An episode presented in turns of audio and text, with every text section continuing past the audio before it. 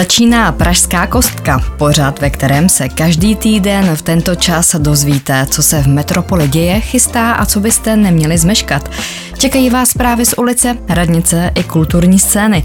Vítá vás Pavlína Kosová. Dnes se budeme věnovat eh, školství, konkrétně tomu, jak chtějí politici vyřešit nedostatek míst na středních školách. Pak vás vezmu do Švandova divadla na Smíchově na premiéru nové hry a taky jsem pro vás dala dohromady, kam můžete vyrazit na Den dětí. Pražská kostka právě začala, máte se na co těšit. Pražská kostka s Pavlínou Kosovou. Ze situace v českém školství se stalo třaskavé téma. Důvodem jsou chybějící místa pro žáky středních škol. Výstavbu nových brzdí nedostatek financí. Pražský radní pro školství Antonín Klecanda by se přimlouval za podporu státu, například za vznik státního fondu školské infrastruktury, kde by byly peníze, hned 14 základních škol a 3 střední školy by se podle Klecandy mohly v Praze začít stavět do půl roku městská část Praha 22, městská část Praha Kolovraty, městská část Praha Březliněves, Dolní Měcholupy, připravená škola je na Praze 5. Střední školy jsou připraveny jak nástavby, například gymnázium na Pražečce, dokončuje se příprava nástavby na gymnáziu na Praze 13. Řešíme výstavby nových škol a včetně eh, možnosti zakoupit budovy, které by byly předělány na nové střední školy. To řešíme například na Praze 7. Apel je na to, aby vznikl ten státní fond té školské infrastruktury a mohlo se se eh, začít opravdu stavět, aby tyto problémy nevznikaly, aby potom se kraje nehádaly například mezi sebou, čí jsou to děti, kdo za to může a podobně. Obdobně, když se bavíme o zápisové turistice, tak kdyby tento fond již existoval a mohly se z toho stavět ty základní školy, tak jsem přesvědčen, že dneska jich už eh, několik stálo. Pražský radní pro školství Antonín Klecanda tvrdí, že místa ve školách ještě jsou a v blízké době se situace uklidní. S tím, jak se budou děti hlásit k zápisům. A některé školy, o které je velký zájem, vychází situaci vstříc a otevírají celé nové třídy. Voláme zásadně po té digitalizaci a v případě, že bude a budou tam moc být alespoň tři přihlášky, tak eh, počítáme s tím, že rodiče a děti dají na první dvě školy, které opravdu chtějí, až ta třetí bude ta taktická a podle toho uvidíme i zájem a budeme rozšiřovat ty kapacity tam, kde opravdu je to žádáno. To je například ten libenský zámeček, který se rozhodl otevřít pátou paralelní. Bohužel eh, mnohde už to udělali loni a předloni, když ty převisy byly obdobné, takže například navýšíme z těch 30 na těch 32 nebo 34 žáků a my nyní čekáme, jak doběhnou ty zápisové lístky, že některé školy se dokonce bojí, že budou mít nedostatek žáků. Základní školy by například vznikaly po obvodu Prahy, jako v Dolních Měcholupech nebo v Kolovratech. A zatímco Praha s kapacitami středních škol bojuje ve středočeském kraji, jich je dost, a tvrdí to středočeský radní pro tuto oblast Milan Vácha. Ve druhém kole zbývá přes 13 volných míst, z toho na maturitních oborech kolem čtyřstovek. Naopak ale v kraji podle radního chybí místa na školách základních. Víme, že nám na Praze Západ, Praha Východ chybí tisíce míst v základních i mateřských školách, akorát proto není zdroj financování. Pokud Praha bude stavět 10 tisíc bytů za rok, tak si představte, že postavíte každý rok jeden Havlíčkův brod a pokud k tomu neuděláte školy střední, všechno, tak to prostě nebude fungovat. Takže jde čistě jenom o peníze. Pražská kostka. Na Expressu. Ode dneška, tedy soboty 27. května, se můžete svést tramvají po prodloužené tramvajové trati z Modřan do Libuše. Asi nejvýznamnější změnou je prodloužení tramvajové linky číslo 17 a zrušení autobusové linky číslo 165. Na nové tramvajové lince vás čekají čtyři nové zastávky. Jak náročné jsou přípravy takové stavby, i na to se budu ptát mého dnešního hosta, projektového manažera Pražského dopravního podniku Filipa Jiříka. Díky, že jste přijal pozvání do Pražské kostky. Dobrý den. Jak náročné tady bylo připravovat prodloužení tratě? Co vše jste přitom musel zohlednit?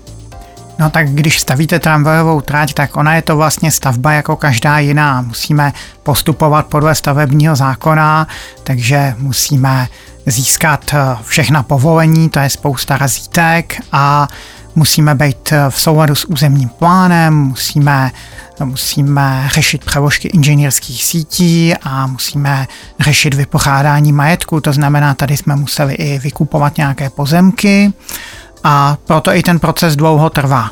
Co bylo při této stavbě největším oříškem? Tak zrovna tady musím říct, že největším oříškem bylo asi to vypořádání pozemku, protože my jsme dostali jako dopravní podnik za úkol tu tramvajovou trať postavit a v územním plánu vedla čára, vedle silnice přes poměrně hodně eh, pozemků v soukromém vlastnictví, takže tím se nám stala ta stavba složitější. Když stavíte rodinný dům, je to na jednom pozemku, máte čtyři sousedy, tady my jsme měli pozemků desítky a sousedů ještě mnohem víc a se všemi jsme se museli nějak dohodnout, uzavřít nějaké smlouvy o nájmech, o výkupech, o věcných břemenech. A všichni majitelé pozemků tedy nakonec souhlasili tak eh, veliká většina byla, dá se říct, bezproblémová a asi se třemi jsme se dohadovali ještě poměrně eh, těsně kolem zahájení stavby, eh, ale většinou to bylo pouze o tom, že jsme se neschodli na tom, eh, jaké chtějí vypořádání, jestli chtějí peníze nebo jestli chtějí to směnit za nějaký jiný pozemek. A hodně nám tam pomáhal magistrát, protože často měl jiné možnosti než my, protože hlavním úkolem dopravního podniku je vozit cestující a ne obchodovat s pozemky je náročnější připravovat prodloužení trati a nebo vystavět novou trať? Vlastně prodloužení trati a stavět novou trať, to je téměř to samé. Je to, že někde, kde nejsou koleje, tak nově má, mají být koleje. Takže já bych to spíš trošku otočil. Méně náročné je rekonstruovat trať stávající. Když máme někde už tramvajovou trať, ale ta je v nějakém špatném stavu, nebo na ní chceme něco zlepšit a ty koleje tam opravujeme, tak to je mnohem snazší, jak z hlediska eh, toho získání povolení, tak i potom toho provedení stavby. A jakmile někde koleje nejsou a mají se tam objevit, tak už musíme řešit eh, mnoho nových záležitostí. Začíná to tím podzemí, začíná to těma inženýrskýma sítěma, třeba vodovodama, vodovody, plynovody a pak už jako třešnička na dortu je to, když ten projektant vymýšlí, jak to bude vypadat na povrchu. A jak se vybírají názvy stanic? Kdo má poslední slovo?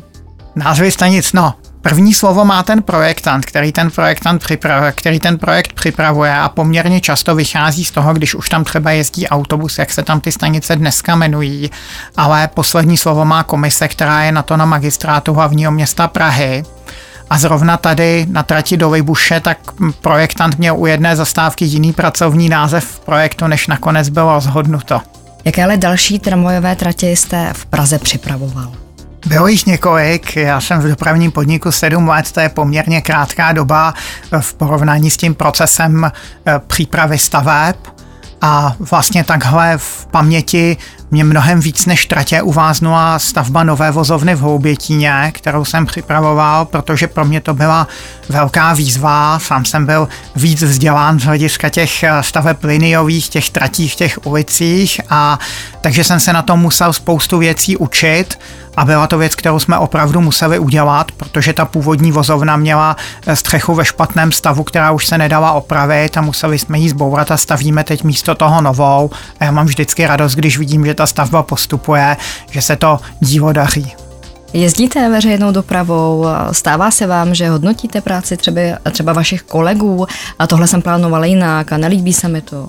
Já jezdím veřejnou dopravou, v podstatě jezdím každodenně, ale Praha je taková vesnice, že tady se mi nestane, že bych hodnotil nějakou práci až ve chvíli, kdy to vidím na té ulici, protože se k tomu ke všemu dostanu už v tom procesu přípravy. Ale rozhodně se mi stane, že eh, se nad něčím zamýšlím, jak je to udělané jinak v jiných městech nebo třeba při cestách do zahraničí a nejčastěji je to tak, když vidím něco, co mě zaujme, eh, tím, že by to mohlo být zajímavé, že by to mohlo být hezké a přemýšlím, jestli by se to dalo vůbec eh, v podmínkách naší legislativy s našima úřadama projednat v té Praze. A kde hledáte inspiraci v zahraničí? Kdo je jedničkou? Přiznám se, jezdím na východ i na západ, aby člověk viděl, v jakých eh, podmínkách se co daří připravit. A takovou opravdu jedničkou v inovacích dopravních řešení a v tom, jak dělat věci opravdu provedě, tak je určitě Švýcarsko z mého pohledu. A eh, v takové otázce, kdo se dokáže z zanedbané infrastruktury dostat na něco, co je opravdu pěkné, tak je teď třeba mnoho dobrých příkladů v Polsku. A na čem v současné době pracujete? Já jsem v oddělení přípravy staveb, kde nás je poměrně málo na mnoho projektů a vlastně dělám na tramvajových tratích už od stupní nějak, od nějaké studie, nějakých debat o tom, až po ty povolovací procesy toho stavebního povolení, takže těch projektů jsou desítky. Ale kdybych měl jmenovat konkrétní, tak co mě teď poměrně hodně zaměstnává, tak jsou projekty návratu tramvají do centra Prahy, kdy máme v podstatě v poslední fázi před zahájením stavby, tak máme tramvaj na Václavském náměstí a ve fázi těch eh, zuřivých debat, tak máme vedení tramvaje kolem hlavního nádraží. Naštěstí nejsem na to sám, máme takový menší tým, většina kluků jsou stavaři, inženýři, ale naštěstí máme i jednu dámu architektku, což nám moc pomáhá. A podle vašich odhadů a zkušeností, kdyby se mohlo začít stavět? Odhad a zkušenost je jedna věc, ale ty povolovací procesy a ty no, vlastně procesy při zadávání veřejných zakázek, když chcete na nějakou stavbu získat zhotovitele, tak eh, jsou poměrně těžko odhadnutelné, nicméně takovou naší opravdu eh, snahou je, aby jsme na tom Václavském náměstí začali stavět v příštím roce, to znamená potom do tří let by mohlo být hotovo říká projektový manažér pražského dopravního podniku Filip Jeřík, který byl hostem Pražské kostky. Díky, že jste přišel. Já děkuji. Posloucháte Pražskou kostku. Informace z pražského dění. Na Express FM. Pokud si chcete nechat změřit krevní tlak a hladinu cukru v krvi, poradit se s lékařem nebo vyzkoušet brýle stimulující mírnou opilost, můžete už příští týden v úterý 30. května dorazit do venkovního areálu nemocnice na Františku. Od 13 do 16 tam bude probíhat Den zdraví, který je zaměřen na prevenci civilizačních onemocnění a zdravý životní styl. Podobné akce jsou v Česku čím dál častější, ale Lékaři stále častěji také upozorňují na pokulhávající zdravotní stav Evropanů a Čechů obzvlášť. Srdeční selhání, problém, který řeší v Evropě až 9 milionů lidí, se v Česku ročně týká 40 tisíc pacientů. Na vině je kromě jiného nezdravý životní styl. Podle šéfa České kardiologické společnosti Aleše Linharta stav pacientů zhoršily roky pandemie se zhoršila diagnostika. Lidé prostě zůstali doma a nechodili do nemocnice ani nemohli, protože nemocnice i lékaři se starali především o pacienty s COVID-19. Teď ale vidíme, že se nám pacienti vracejí a vracejí se často i e, pacienti, kteří zanedbali svou chorobu během COVID-19. A na části toho srdečního selhání se skutečně podílí i přímo infekce tím virem SARS-CoV-2. Nejvíce ohroženi jsou samozřejmě seniori, ale je potřeba říct, že je řada onemocnění, které k srdečnímu selhání selhání vedou, které se mohou objevit i u mladých. Můžeme mezi ně počítat například chlopení vady, onemocnění zánětem srdečního svalu. Víme, že zdravý životní styl, nekouření, tělesný pohyb, zdravá dieta, to všechno je schopno rozvoji aterosklerózy zabránit. A přibývá i žen, kterým selhává srdce v těhotenství. Onemocnění prozradí oteklé kotníky, dušnost, častá únava nebo náhlé přibírání hmotnosti. Všechny tyto příznaky ale často provází většinu těhotných. A proto je obtížné nemoc odhalit. Podle kardiologa Jana Krejčího za to může mimo jiné i starší věk, ve kterém se ženy rozhodnou mít děti. Dítě matek, které mají srdeční selhání, mohou být hypotrofická, to znamená nedobře se vyvíjí, jsou menší a v těch nejtěžších stádiích dokonce může dojít k ohrožení gravidity. My musíme mít na paměti to, že zájmem nás jako lékařů by měl být především zájem matky pacientky, čili v některých případech dokonce je nutné přistoupit k přerušení těhotenství, pokud by matka byla tím pokračováním těhotenství ohrožena na životě. Srdeční selhání je onemocnění, které do značné míry můžeme preventovat. Pochopitelně jsou některé choroby, které mají vrozený základ, nicméně řada případů srdečního selhání je spojena s nezdravým životním stylem. Málo se hýbeme, jsme obézní, požíváme alkohol, kouříme, pokud máme vysoký krevní tlak, tak ho dostatečně naléčíme. A jak zlepšit zdravotní stav Čechů? Lékaři se shodují, že musíme změnit životní styl. K tomu by měl napomáhat i nadační fond Aktivní Česko. Do projektu se zapojila třeba i Národní sportovní agentura. Podle jejího předsedy Ondřeje Šepka se zaměří na budování sportovních návyků hlavně u dětí. Dvě hodiny tělesné výchovy týdně jsou málo. Ale my se nebavíme o dvou hodinách, je to 2x45 minut a z těch 45 minut to dítě se hýbe 17 minut. Takže se bavíme o 35 minutách týdně nějakého organizovaného pohybu pro ty, kteří se z toho tělocviku neomluví. A ti, kteří se omluví, těch je taky moc. Takže pokud ty děti nemají osvícené rodiče, nemají na to prostředky a čas, tak se hýbou 35 minut týdně a to je strašně málo. A my jim právě prostřednictvím podpory těch sportovních klubů musíme nabídnout příležitost, aby, aby se mohli hýbat. Posloucháte Pražskou kostku. Informace z pražského dění. Na Express FM. 14 šatů české mezosopranistky Magdaleny Kožené vystavuje Umělecko-průmyslové muzeum v Praze. Do expozice pod názvem Koncert pro dva smysly je věnovala sama umělkyně. Šaty pro ní už více než čtvrtstoletí vytváří návrhářka Daniela Flejšarová. Ta Expressu popsala třeba to, jaké materiály má pěvkyně nejraději. Třeba řekne, možná bych chtěla něco modrýho. Pak vím, v kterém prostředí to bude. Nebo ještě taky hrozně hraje roli třeba, když zpívá víc těch zpěváků. Tvar šatu zase nemůže být tak veliký, ale nemůže být tak malý, aby byla chudá mezi těma.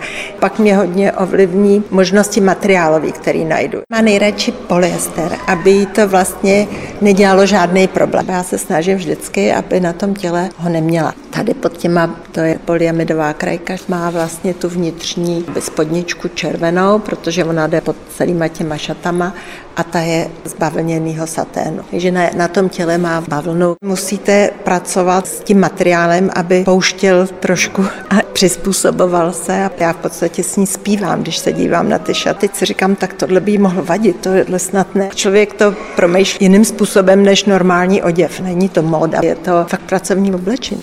Výstava v Umělecko-průmyslovém muzeu potrvá do 17. září.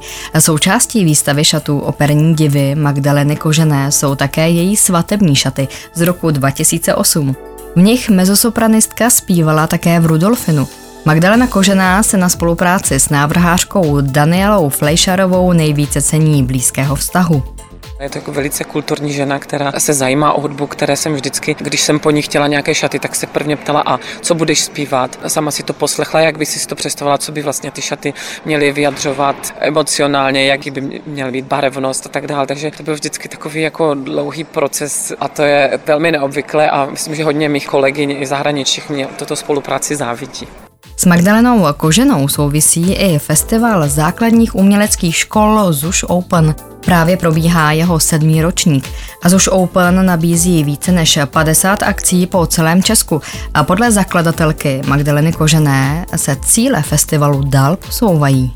Z čeho mám úplně největší radost, eh, že se nám pomaličku daří mít takový ten přesah, nejenom tedy, že se soustředíme na vystoupení žáků, že nejenom předvádí to, co se za ten celý rok naučili, ale právě se nám pomalinku daří spolupráce s různými organizacemi, eh, charitativní akce a tak dále, což byl od začátku takový můj velký sen. Ten důvod, proč jsem tu nadaci zakládala, byl hlavně proto, aby tento unikátní systém byl dostupný všem. Všem, kteří mají o to zájem, ale i všem, kteří třeba ani neví, že o to mají zájem a otevřelo by jim to oči. Podle ředitelky festivalu Ireny Paul Houkalové jsou základní umělecké školy důležitou součástí vytváření sociálních vazeb, ale také budoucího publika.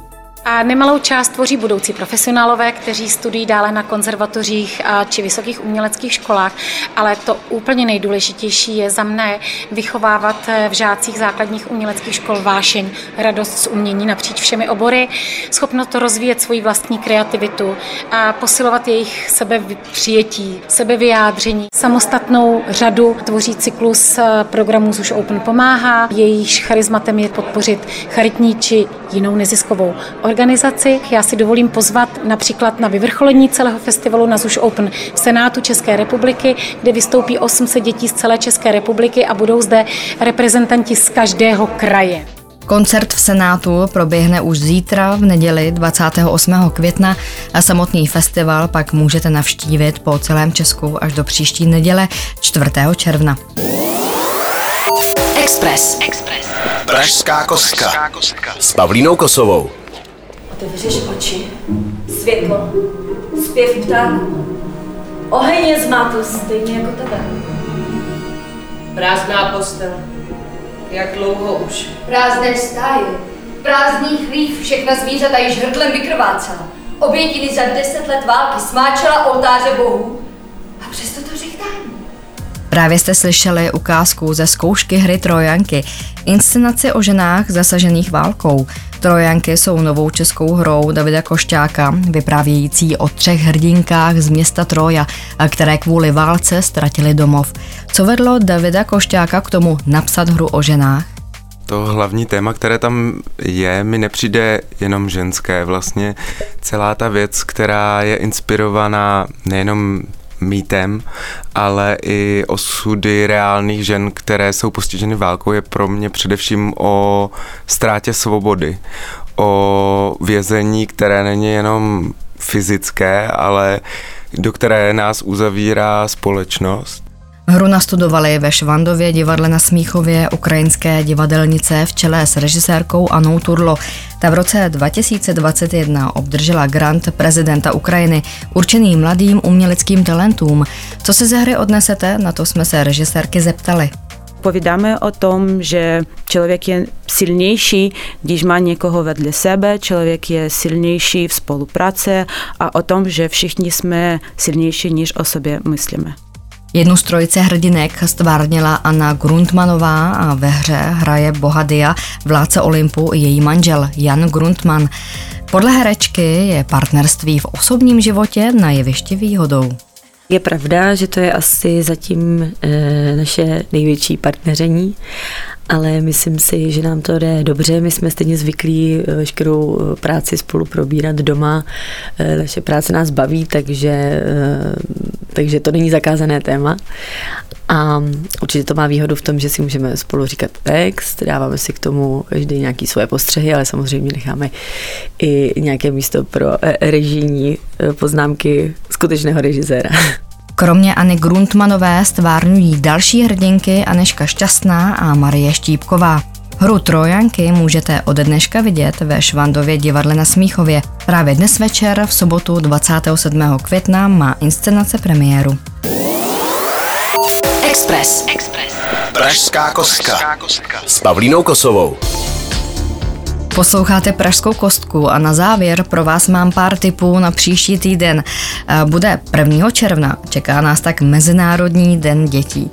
A v Praze je na Den dětí spousta akcí, můžete vyrazit třeba do parku Kampa a tam budou celý den workshopy, výtvarné dílny, divadlo a taky se tam můžete naučit poskytnout první pomoc. Karlíně slaví Den dětí už zítra v neděli 28. května. Na Karlínském náměstí budou stanoviště, kde na vaše děti čekají různé pokusy a záhady.